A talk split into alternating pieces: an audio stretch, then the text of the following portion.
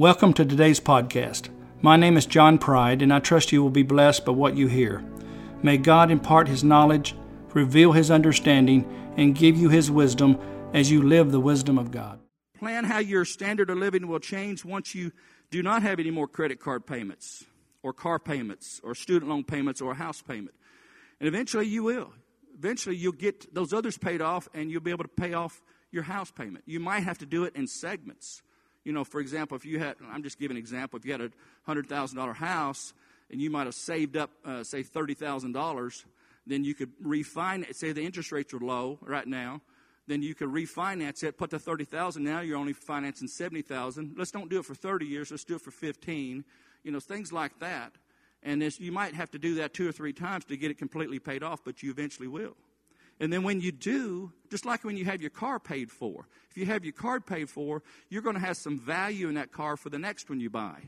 Let's just say, for example, if you get your, you know, make your payments and, and, and pay it off early, and you have a car that you own now, now you have some equity or some value in that car. So the next time you go buy one, you won't have to finance 100% of it for seven years. That's what they want to do. I went and bought a car here not long ago and the, of course, I know their game. I understand their game. It says, uh, You want to finance it for seven years? I said, No, I don't. So I'm paying cash. I said, I understand your game. I said, They want you to finance it for as long as they can because they're making all that interest. Plus, they amortize it. We've talked about what amortization is. Just like in your home loans, they do the same thing on car loans. For example, if it's seven years, if you finance a car for seven years, the amortization schedule, for example, if you got a car payment of, say, $300, the first payment, uh, maybe $290 of it may be in interest. Maybe $10 is in principal. The last payment on the end of the last month of the seven years is just the opposite, whereas $290 of it would be going towards your principal and, and just very little. So the game they're playing is they know you're going to probably sell that car before seven years. So what happens is your 4% interest rate you think you're getting is much, much higher because you've paid all that interest up front. See what I'm saying? Understand the game, what they're doing, and try to avoid playing it their way. So I, I said, no, no. I said, I'm paying cash. They said, okay. they're not going to turn that down, but it's not their preference because they know they're going to make money over the next seven years on you. Seek counsel and devise a plan of action. Seek counsel with wise people and, and, and, and, and also the Holy Spirit. And devise a plan of action. Write it down. Be disciplined. See it before you. Put it on a board, on your calendar, on your day timer, whatever it may be. Have a plan of action and stick with it. Do not break it. Example of, okay, I'll give you example of a person who I know uh, just recently who recently lost 80 pounds. He had a scare, actually, a heart issue that had caused him to make the decision to make some changes. He seeked the knowledge of what he should be eating and doing to lose weight. He got determined. He was focused. And he got focused. Pastor's been talking about that. Get focused. He set his sights on the goal of losing 80 pounds and to get his body in much healthier condition. He made a choice and then followed up with specific, decisive action that carried him to his goal. What did it take? It took self discipline on his part. Did he have that same dis- self discipline on the inside of him before? Yes, he did. But it took a decision that he was serious about, one that he would live by and be determined to obtain the goal. Regardless of what brief moments of satisfaction it may cost him. Let it sink. Let me read it again. It took self discipline. Did he have that same discipline on the inside before? Yes, he did. And you do too. But it took a decision that he was serious about, one that he would live by and be determined to obtain the goal. Regardless of what brief moments of satisfaction it may cost him. See, he had been feeding the flesh, so to speak, in the past, but he had made a decision no more. He realized the big prize at the end was much more important to him than a bunch of little brief treats to his flesh. Literally. his physical life was at stake here. It was serious. He wanted to be here alive to enjoy his time with his family as well as himself. But the same level of commitment to become debt free is what a person must have. You have it within you. You just have to make that choice, that decision to be focused, be determined, be relentless, be consistent. Focused, determined, relentless, and consistent. And those qualities will, should carry over after you're debt free. These are qualities associated with operating in wisdom and living in, with the wisdom. After you're debt free, be focused, be determined, be relentless, be consistent. You will see your financial position grow stronger and stronger from those qualities. They must look at it as a very serious matter that requires a decisive decision on your part. A decisive decision. That's all it takes. One that will change, and you'll be proud of yourself afterwards. One that will change the way you think. Pastor's been talking about that lately. Changing the way we think, renewing our minds. One that will change the way you think. A sense of urgency is what you must have. A sense of urgency about finances, about spending, about earning, about saving. And this carries over into other areas of life as well, as, as the example I just gave in the health, as also personal relationships. Make a decision to change if you need to change in your personal relationships. It's just a decision away. The drive to obtain the prize was will supersede the temptation of falling back into spending more than you're capable of paying for. There are several key words I'm going to repeat.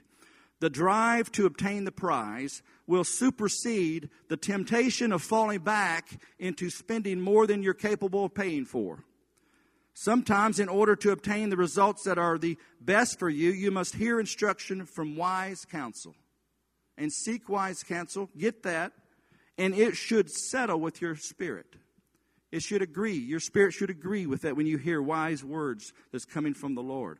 Also, ask the Holy Spirit other ways for you to earn or to receive additional revenue. Don't be settled for just your job. God has other ways that you can earn income. And that way you won't be so dependent upon that job. In case you, there's a downturn or a layoff or something, you won't be uh, just uh, no, not knowing what to do. You'll have other sources. And other sources, if you seek the, ask the Holy Spirit what they are and then follow through on them. And once you get those established and they will grow, eventually they may be more than what you, your job is.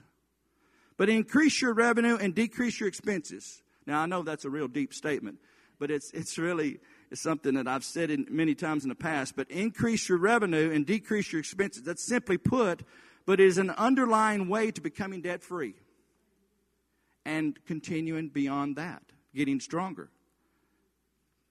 You don't always have to live that way. After you get debt free and start getting strong, you can start rewarding yourself a little bit, you know. God wants life and life more abundantly. See, we got to get out of debt in order to get to there. We get, in order to get life and life more abundantly, it's not living under a whole bunch of debt. It's get you burdened down. That's not what God's best. He wants you to live life and life more abundantly. And there's a way. That's right.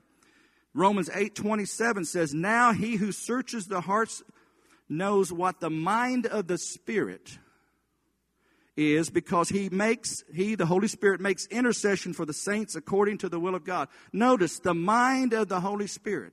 The Holy Spirit has a mind is like, just like you've got a mind. He communicates with you through your mind, and you should have a peace in your spirit when he does. Brainstorming with the Holy Spirit. That's what each of us must do. Amen? Thank you, Father. I do it all the time in my business, in my, in my personal life brainstorming with the Holy Spirit. And in order to brainstorm, you have to ask, you have to talk to Him. Talk to Him, hear from Him. It's a communication back and forth, brainstorming with the Holy Spirit. God put on my heart too to sh- also go over something I went over last week, and somebody asked me to, to do this as well. The kingdom of God is, is what powers you. It's talking about, pastor's been talking about the kingdom of God and, and how important it is. And it is extremely important. Matter of fact, that's why Jesus gave so many analogies about the kingdom of God and talked about it in the Bible. And he talked about it in terms of a kingdom because the people back in those days lived under, in a kingdom and they understood kingdom rule. And so it helped them to, to understand what, uh, how God's got it set up, the way He uh, has provided you with power and authority. The word kingdom is found, if you remember last week, 162 times in the New Testament, all with the very same Greek meaning that is to rule, royalty, a realm, R E A L M, and a kingdom. Those are the Greek words that describe the word kingdom.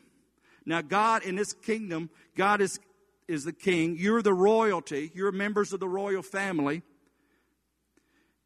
You exercise power and exercise authority or to rule in a realm or a kingdom. Now, to rule here, the means to exercise dominating power. Not just power, dominating power to rule.